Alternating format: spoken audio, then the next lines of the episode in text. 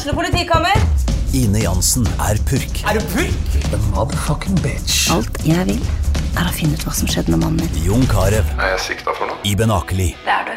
Ole So, Lars Berrum og Big Daddy Karsten. Hvem sin side er du på, egentlig? Anette Hoff, Tone Danielsen, Kommer du fra Afrika? Jørnis Josef, Nesten. Kløfta. Trond Espen Seim, Det er synd å si det, men det var feil mann som døde. Purk. Premiere tirsdag på TV2 Play.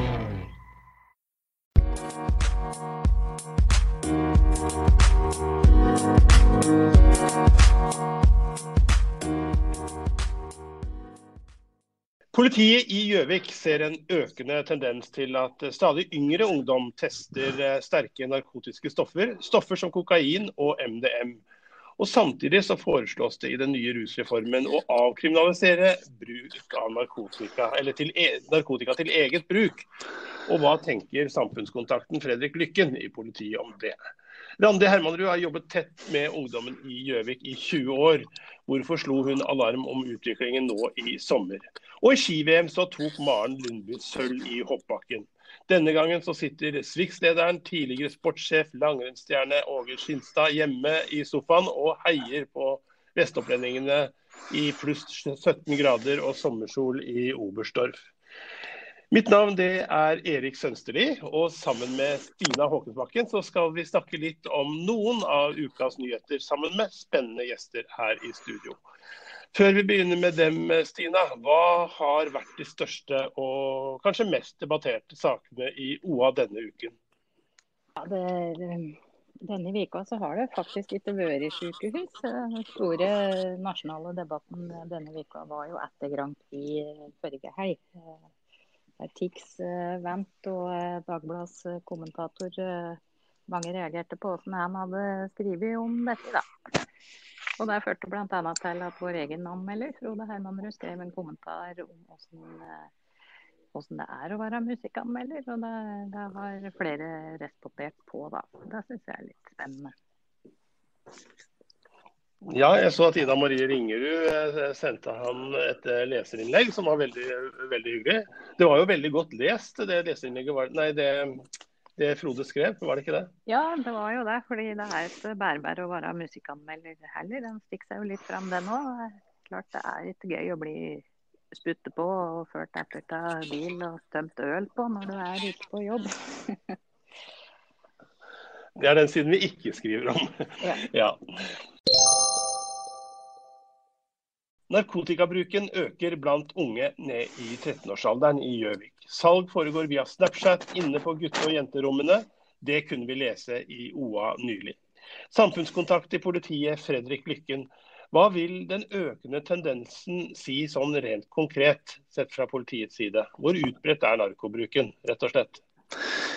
Akkurat hvor utbredt den er, det er litt vanskelig å svare på. fordi narkotikabruk er jo i en, en, hva skal jeg si, en sak hvor det er én person som bruker det, og de angir sjelden seg sjøl.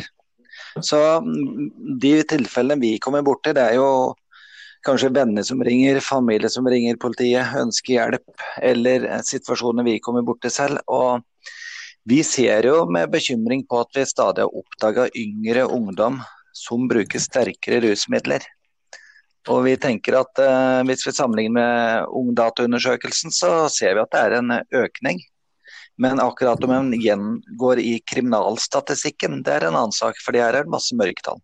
Sist uke så, så, sa helseministeren Bent Høie at det nesten bare var unger fra vanskelige kår som ender opp som rusmisbrukere. Er det et inntrykk du har òg? Nei, langt ifra. Eh, dette kan ramme alle.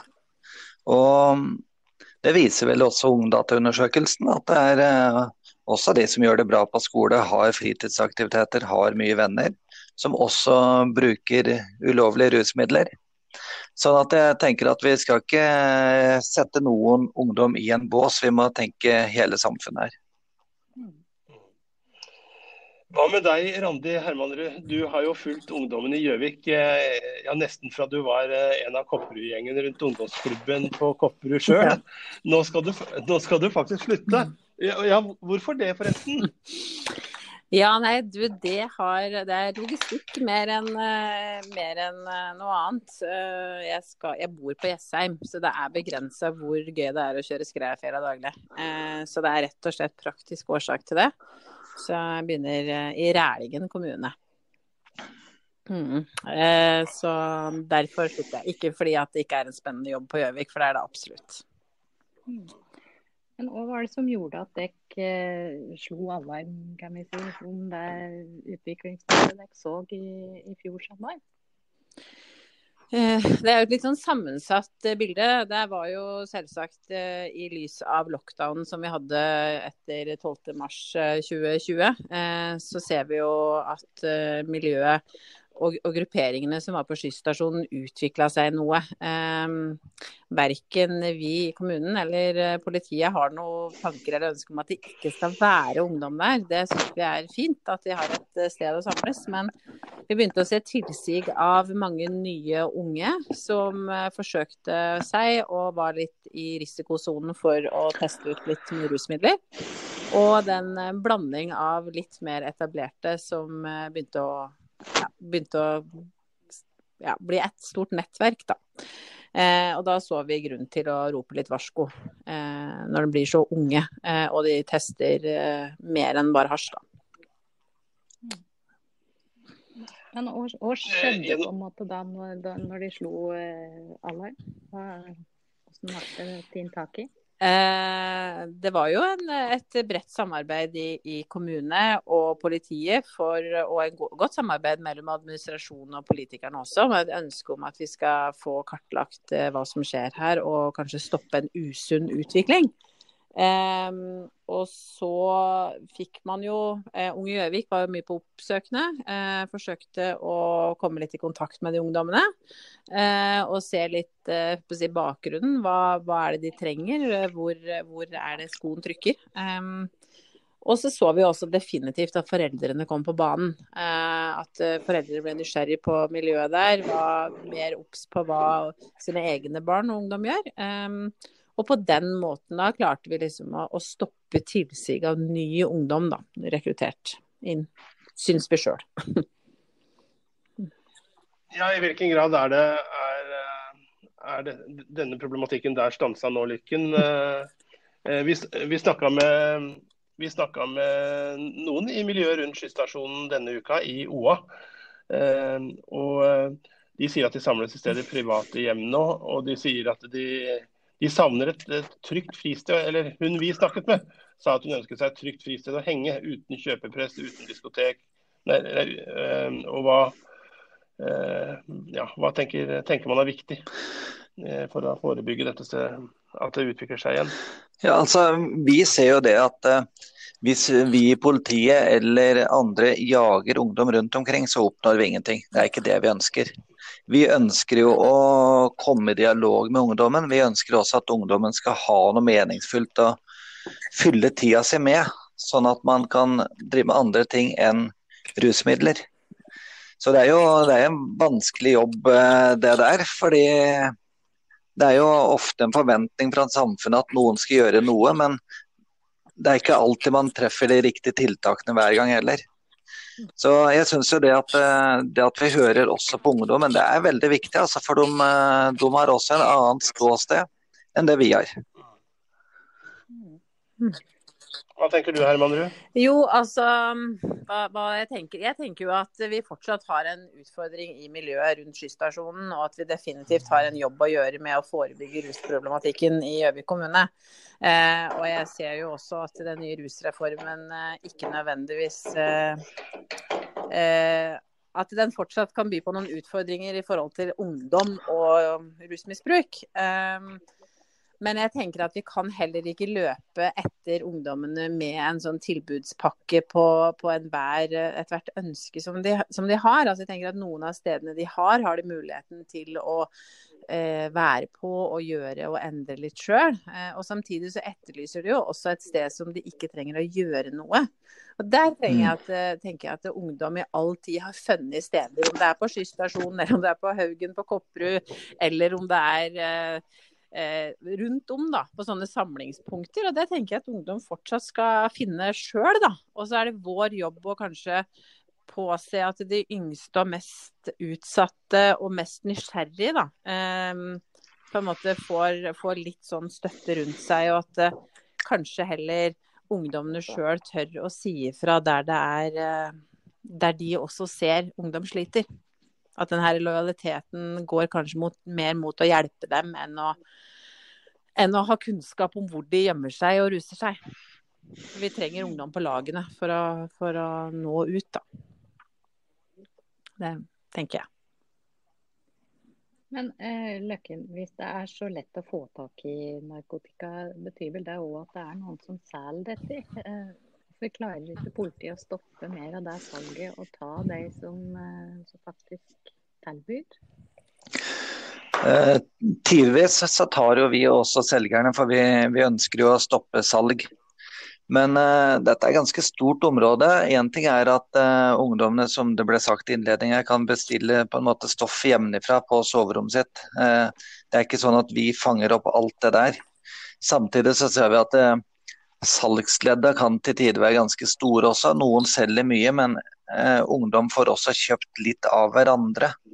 Sånn at eh, Det er et ganske komplekst tema, men det er klart at politiet ønsker å stoppe de som selger. Altså vi, eh, de er en, eh, en, viktig målgruppe for oss å komme i kontakt med og få stoppa salget. Det er helt klart. Er det noen som er store på salg her nå, liksom? Eller er det mange små? Du, det er begge, det, ja, det er begge deler. Altså, vi er i kontakt med begge deler. Både småselgere og de som selger mer. Eh, ja, samtidig så er eh, er dette forslaget da, til ny rusreform kommet. og Der er et av hovedgrepene å avkriminalisere det å gå med mindre kvantum narkotika på seg, så lenge det er under grensen som kan sies å være til eget bruk.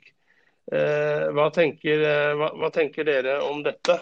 Hermanerud? Eh, jeg eh, tror vi har en jobb å gjøre i det, den forbindelse. Eh, fordi vi vet jo av forskning at det her å bruke rusmidler og hasj over tid er skadelig. Og spesielt i forhold til ungdom og utviklingen av den tenåringshjernen. Um, og vi vet at rusreformen også foreslår at uh, ungdom som blir tatt med mindre kvantum, kan bli tilbudt hjelp, og at de også kan takke nei. Um, så, og vi vet jo, og som Fredrik også kjenner godt til, at uh, ungdom trenger noen ganger litt ekstra push um, for å som ifølge en straff, da, for, for å kunne måte ta imot den hjelpa som, uh, som blir gitt. Um, så jeg er litt, litt bekymra. Eh, jeg tror på ingen måte det her betyr et frislipp, og at jeg tror de fleste ungdommene forstår at det er skadelig over tid. Men jeg tror vi har en jobb å gjøre holdningsmessig eh, fremover. Hvilken politiet har vært skeptisk til dette?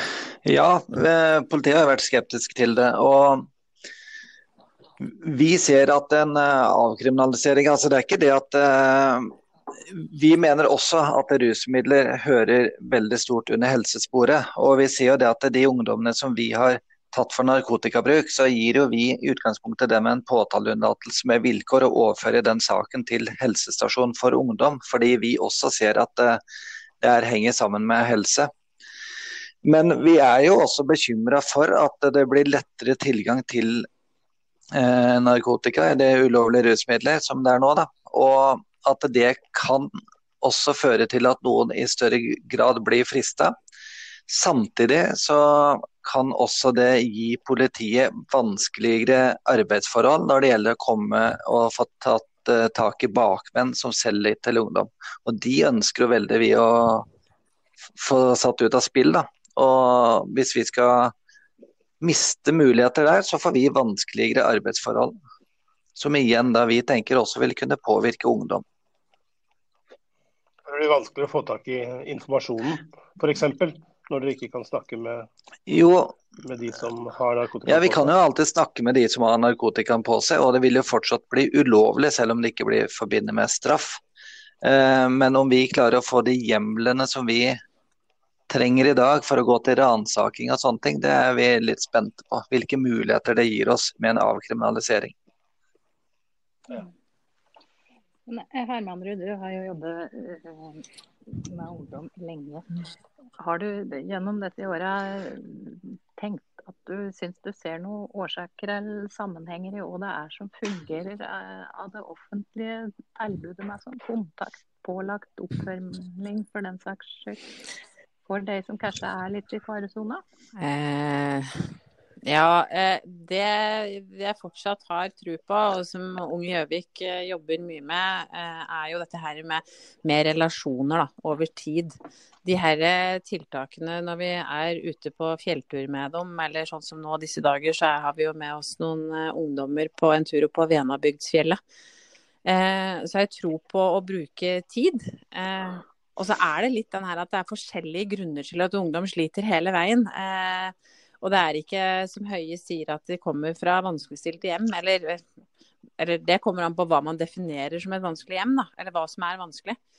Eh, så jeg tror man må liksom bruke tid, bruke brukermedvirkning, høre på hva ungdommen har å si. Og så tror jeg jo fortsatt på at ungdom og Vi, vi må ha litt sånn trua inn mot de voksne. Altså det, her, det, er ikke så lett å være tenåringsforeldre og, og stå i den her runddansen av informasjon og regler og holdninger og hva skal vi si og hvordan skal vi jobbe. Så jeg tror vi må liksom styrke dem med at de gjør en god nok jobb. Eh, og at eh, tåle, altså de må tåle den motstanden som ungdommen gir eh, når det er eh, den aldersgruppa. Eh, og så må ungdom tåle at voksne også har reaksjonsmønster. I forhold til at de blir sinte fordi de er redde. Det er greit.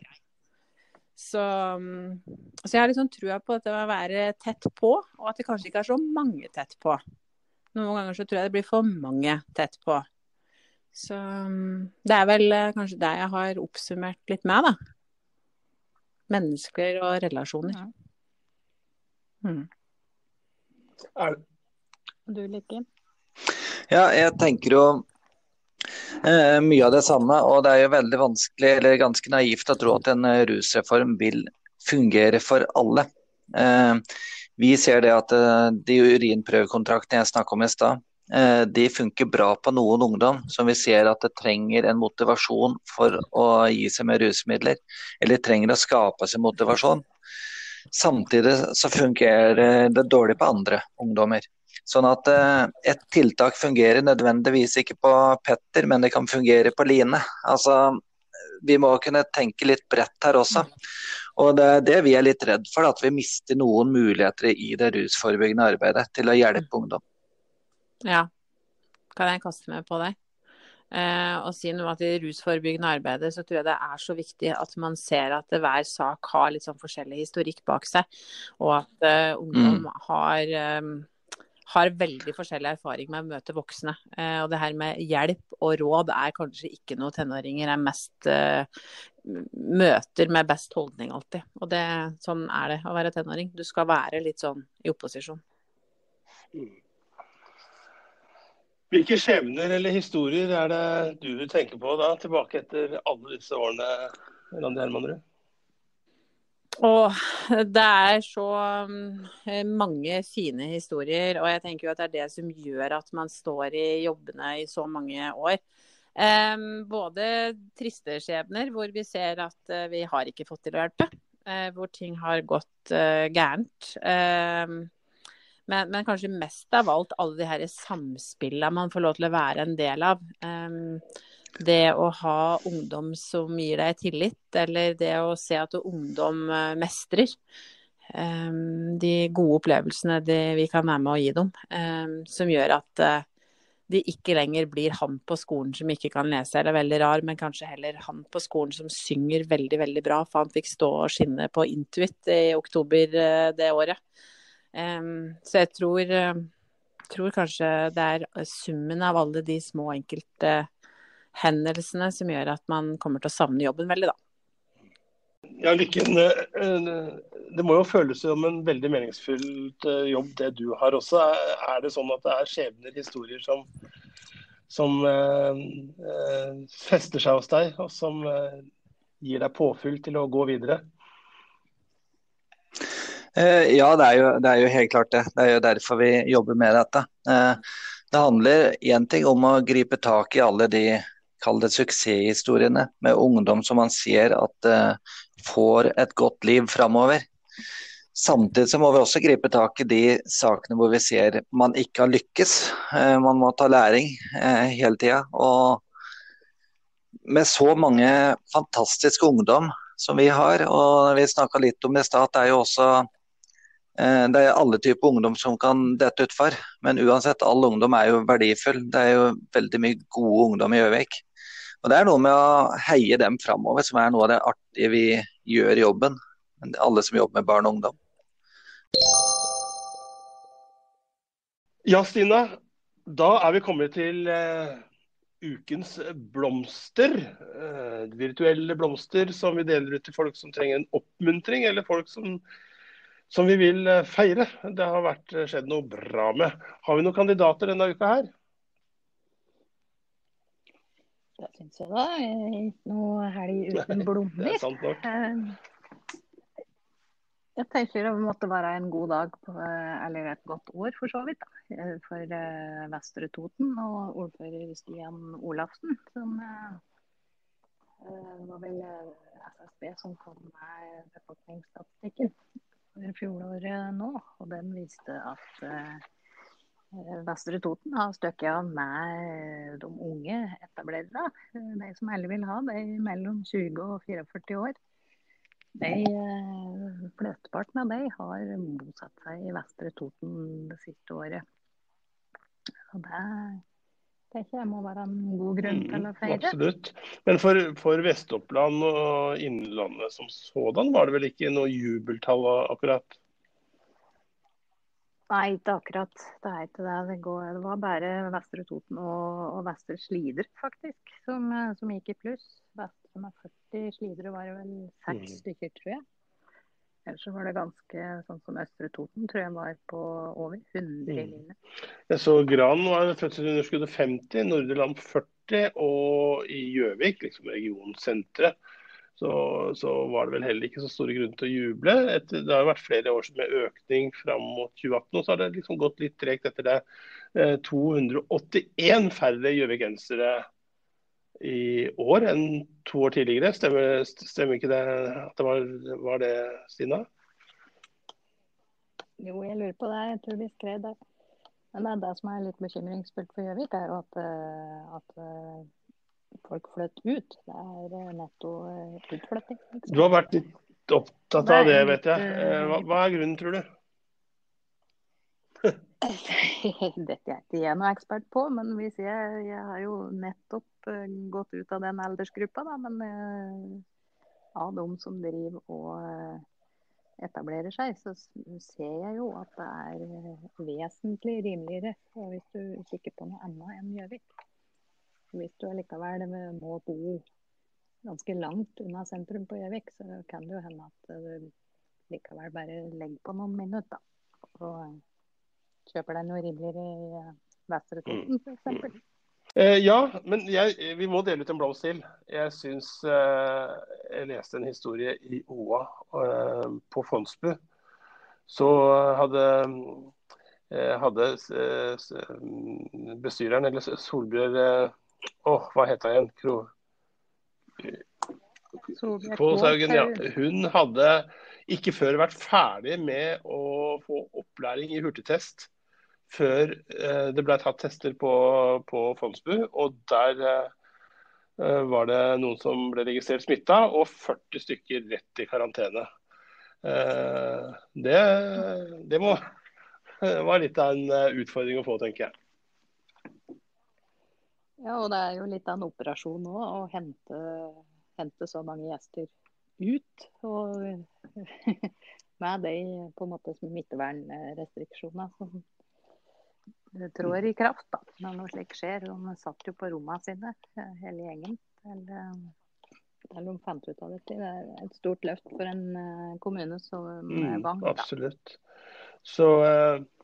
Det tyder vel eh, foreløpig så har jeg ikke hørt at det har ikke rønnet på med flere positive tester så Nei. langt, i hvert fall. Men en blomst til henne, og kanskje også en blomst til kommuneoverlege Marit Thuv, som frykta nettopp koronasmitte som følge av vinterferien. Og satte vel i gang eh, og beordra eh, teste, testekurs. Eh, og, og det kan jo sendes Ja, det ga direkte utslag, da. Så jeg tror jeg sender en blomst til henne jeg. ja. Som kanskje stoppa da en videre spredning av, av koronasmitta da, som, spredde eller som var på Fondsbu. Ja, det er klart det kun eh, Hvis 40 gjester eh, reiser hjem igjen eh, med smitte etter en sånn tur, så kan jo bare tenke seg sjøl hvordan det kan spre seg fort. da. Ja, det står litt og vipper nå. Myndighetene sier at de er urolige i deler av landet over uh, utviklinga av eh, koronaen. Og mens vi andre vanlige folk vi er vel litt, eh, kjenner at jeg begynner å bli litt sliten nå. At eh, dette var ikke bare noe som varte i 14 dager og vi bare kunne sitte inne. Og, eh, og så plutselig så var alt normalt igjen. Nå er vi snart på årsdagene. I dag er det faktisk ettårsdagen eh, for eh, det første tilfellet av koronasmitte i Norge. Det første tilfellet ble oppdaga i Tromsø for ett år siden. Et, eh, en person som hadde vært i, i Kina. Men det går riktig veien, da, vil jeg bare ha sagt. Jeg har sånne solcellelys ute på verandaen, og nå, nå lader de såpass i løpet av dagen at det, det er blaff utover hele kvelden. Jeg ser på dem og tenker at det går riktig veien. det går bra, og alt skal bli bra. Og nå går det mot lysere tider, så jeg er enig i det.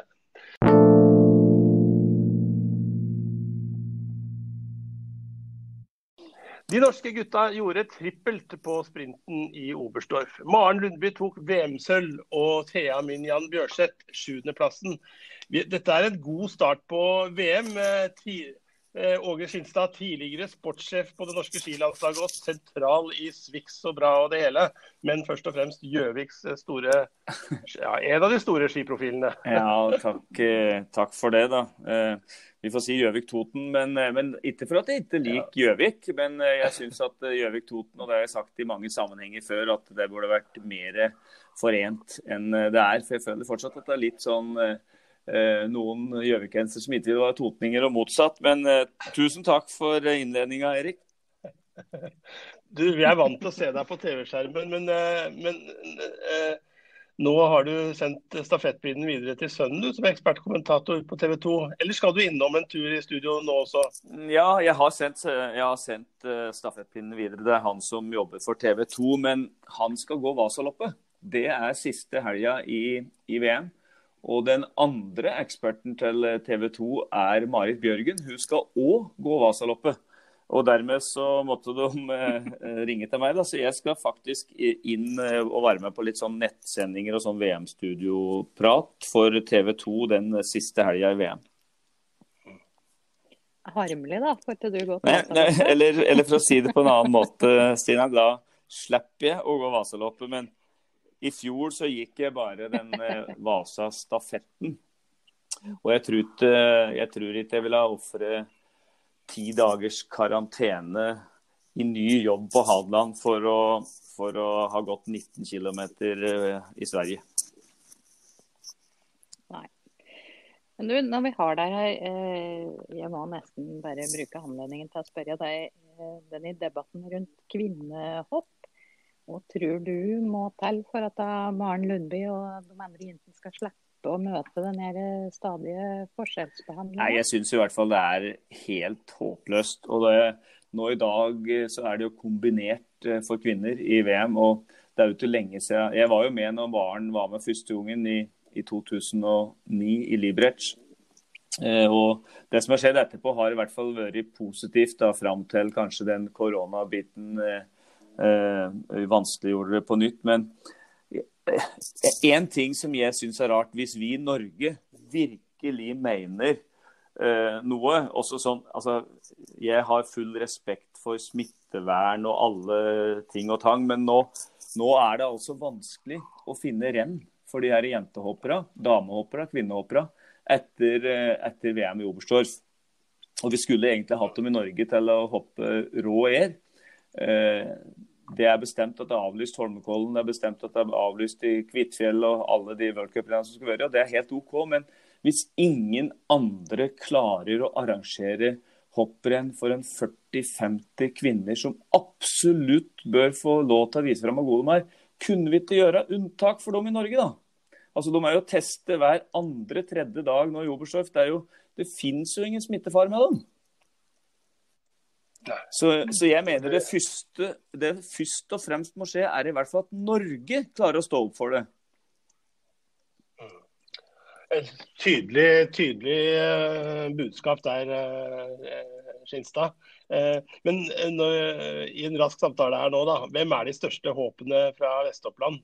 Og hvordan, hva tror du om medaljefangsten for Norge denne gangen? Det har jo, det har jo starta bra. Da er det godt at noe er som normalt. Ja. At vi tar medaljeskiver. Og det er så moro at Maren klarer å vise at hun nå, eh, kall det, er, eh, er så god som, eh, som vi vet hun er. Og at hun klarer å få ut det på det viktigste rennet på den måten, det er veldig, veldig imponerende.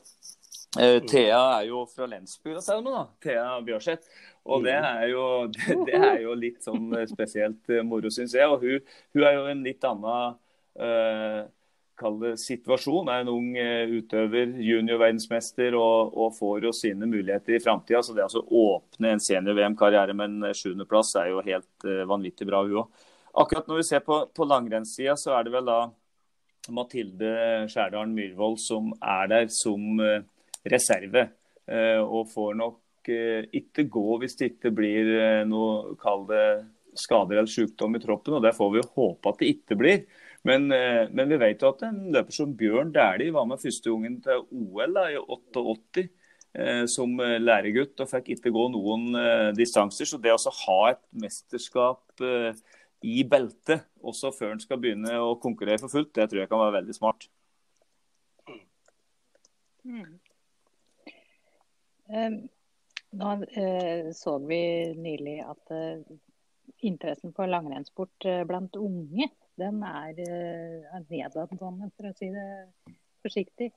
Hva tenker du om det? Og hva er det som gjør at vi som ser skikonkurranser på TV, er over 50 oftest? ja, nå er det vel nå er det jo så mange nye plattformer Altså, nå dette er jo en podkast, og det er jo ikke Nå begynner vel kanskje noen over 50 år å høre på podkast. I hvert fall er det noen av oss over 50 som lager podkast. Vi har jo en som heter Skisporet, som jeg er med eh, og lager. og eh, altså, Mediebildet ser jo helt annerledes ut. Altså, Live TV har jo mye Eller, eller lineært TV, da, har jo mye mindre seere enn det har hatt før. Og det er vel eh, kanskje live idrett som har, eh, som har størst eh, seertall. Og langrenn har jo alltid interessemessig vært dominert av den voksne delen av befolkninga. Eh, sprint og andre nye øvelser har gjort at også yngre har kommet inn. Vi har hatt profiler som Petter Northug og, og, andre som har appellert til litt forskjellige deler av befolkningen. Men jeg tror nok at det er ganske godt forankra hvis du ser omtalen i ulike medier av eh, de pågående VM-øvelsene, så er det ingen tvil om at interessen i folk er ganske stort. Men de fleste yngre ser vel da på andre plattformer. De bruker eh, nett-TV, de bruker YouTube og de bruker eh, ja, rett og slett helt andre plattformer enn lineært TV, og det tror jeg kommer for å bli. Tror du koronaen betyr negativt? Du var inne på det at vi burde klare å arrangere skikonkurranser. Ja. Eh, tror du koronaen er alvorlig, sånn med tanke på noe utbredelse, eller, er det, når, når, eh, eller skal vi ikke overdrive dette? Jeg har respekt for de, de avgjørelser som blir tatt av myndigheten. Eh, og jeg sier at det er helt OK de avgjørelsene som de har tatt, og jeg skal ikke blande meg bort i det. men men jeg, men jeg, lurer på om vi virkelig mener dette med viktigheten av damehopp hvis vi ikke klarer å gjøre et unntak for de 40-50 kvinnelige hoppere. Det var det som var mitt uh, store mm. poeng der. Uh, Mm. Eh, jeg tror at koronaen i hvert fall har hatt en negativ uh, impact, som vi sier i Lensbygda og på Kapp, som vi bor nå. På, på, det med i forhold til interessen for å utøve idretten. For det er klart det er, det er vanskelig å holde interessen oppe når en nesten ikke får lov til å konkurrere. Eh, nå, nå, er det jo konkurranser i helga, har jeg sett, på, på, på kretsnivå. Det er jo veldig bra, da. Så, eh, så, jeg håper jo at vi så fort som mulig kommer i gang med en del aktivitet. Jeg tror, jeg tror på mange måter idretten, at det breddeidretten, det er løsningen på koronakrisa. Det er ikke problemet. Så vi må på en måte begynne å se på hvor viktig folkehelse er i den store sammenhengen. Hvor viktig det er at folk holder seg aktivitet og kommer seg ut. At vi ikke bare er redde. Mm, Ja, litt redde har vi jo vært i dette året. Men um, du er på tur uh, nå, nå, nærmer det seg avslutning? Ja, nå fikk jeg i hvert fall sånn varsel på PC-en her om at, uh, at det er uh, fem minutter att. Så ja, jeg, er, jeg har siste, jeg har siste dag på kontoret på, på Swix på Lillehammer i dag. Men jeg skal fortsette bl.a. å lage den ja. podkasten som heter Skisporet, som Swix og Skisporet, da, som er en sånn app som en finner ut hvem det er skiløyper. og vi skal fortsette, eller Jeg skal fortsette som programleder i den ut uh, sesongen til påske, liksom. og da så, så jeg, jeg, klipper ikke alle bånd til, uh, til Swix og langrennssporten. Nei. Hva ser du mest fram til nye jobben din, da? Som eh, daglig leder for Hapro Jobb på ja, Det som jeg gleder meg mest til, er vel kanskje først og fremst å bli kjent med organisasjonen. Jeg har vært der sånn en halv dag eller hver så dag i Vikva nå fra, fra nyttår. og, og lært meg å kjenne en, eh, litt til både arbeidsoppgaver og de folka som er der. Og jeg er imponert over folka som er der, imponert over kapasiteten og hva de får til. og det å å, å, å være med å bidra til å få folk ut i aktivt arbeid. Eh, er jo kanskje en av de mest meningsfylte jobbene kan ha. Så det, jeg gleder meg veldig til å kunne bruke de tinga jeg kan om eh, prestasjon, prestasjonsledelse, motivasjon, til å, til å sørge for at, eh, at, vi får flest mulig folk ut i aktivt arbeid. Det blir kanskje ikke noe mindre, det markedet der. Nå Nei, dessverre kan vi på en måte si. da, Så tror jeg nok at behovet for de tjenester som uh, Hapro jobb og karriere har, uh, kanskje er uh, litt økende. Men da må vi bare sørge for at vi legger godt til rette, da, slik at vi sammen med, med, Nav og øvrige myndigheter kan få laga de type programmer og individuelle oppfølgingen som jeg mener er viktig for å ta tak i tak i all, alle de ressurser og, og fine muligheter som finnes.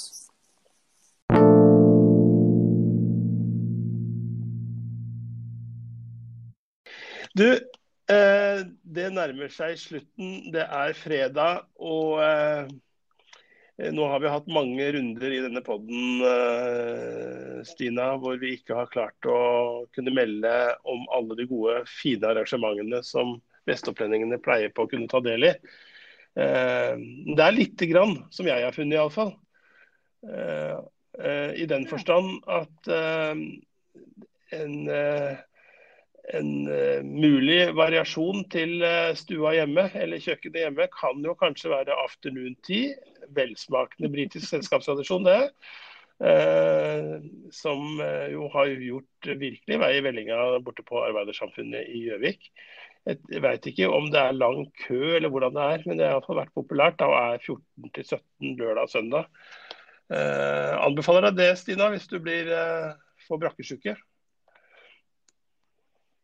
Får. Har. ja.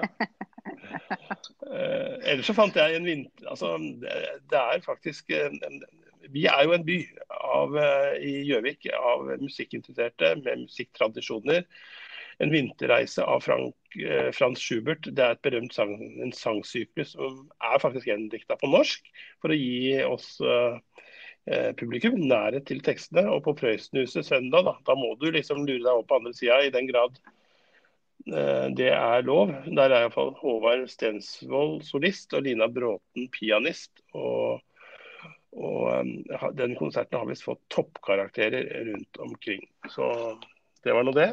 Men du kan ta turen til Vitensenteret, Stina. Er du klar over det? Ja, unga begynner å bli litt uh, store, mm. syns de. Men ellers så er jo det et uh, genialt tilbud. Nå starter vel uh, vinterferien i helga. Jeg går ut fra at det er, uh, mange som er ute, i Ja. hvert fall. Og så ser jeg at det er satt opp, og det er muligens at det blir også gjennomført, at Inger Lise Rypdal, som jo fikk kongens fortjenestemedalje på eh, hver gang vi møtes tidligere i ja, for noen, bare noen måneder tilbake, eh, skal ha konserten fra Toten til nå, og litt til, på Østre Toten kulturhus 4.3 klokka 19. Eh, høydepunkter av en karriere som strekker seg nå over seks tiår, faktisk. Det er helt ufattelig. Eh, både på den ene og den andre måten. Jeg husker hun var svært ung. Så Det betyr at jeg også har levd litt. Men jeg, jeg tror det, det blir altså De klarer kanskje å gjennomføre sånne smitteverntiltak. Og det er vel begrensninger og alt mulig. Ja, det er vel det er vel lempe litt på dette nå. En Knut Anders eh, Sørum skulle jo ha en, eh, en eh, turné nå, og der var det vel egentlig restriksjoner på tid, tror jeg, i utgangspunktet. Men nå er det vel lempe Mm. litt på det, da. Er dette oppe i 100 nå? Jo, det, Det er klart det er jo litt spesielt eh, når du er vant til å reise og spille for fulle hus. og Så kan du spille for ti stykker som sitter på hver sin fastmonterte det er stol. det. Men i alle fall, av andre ting som jeg tar med meg, er eh, Lillehammer Pride. Eh, Der er det vinterpride nå i helga. Hadeland Glassverk eh, har åpent og har glassblåsing, hvor du kan lage dine egne påskeegg, faktisk. Det nærmer seg påske, folkens. Eh, Det tenker jeg blir ei fin tid for oss eh, eh, nå. Eh, Ja, er på tide å runde av, eh, Stina? Ja, jeg tror det, ja. Gå inn Ja. i helga. Da sier vi takk til gjestene våre. Takk til deg som hørte på. Eh, OA-podden og andre podkaster finner du der du finner podkastene dine. Hør gjerne på dem, og så må dere ha en riktig god helg.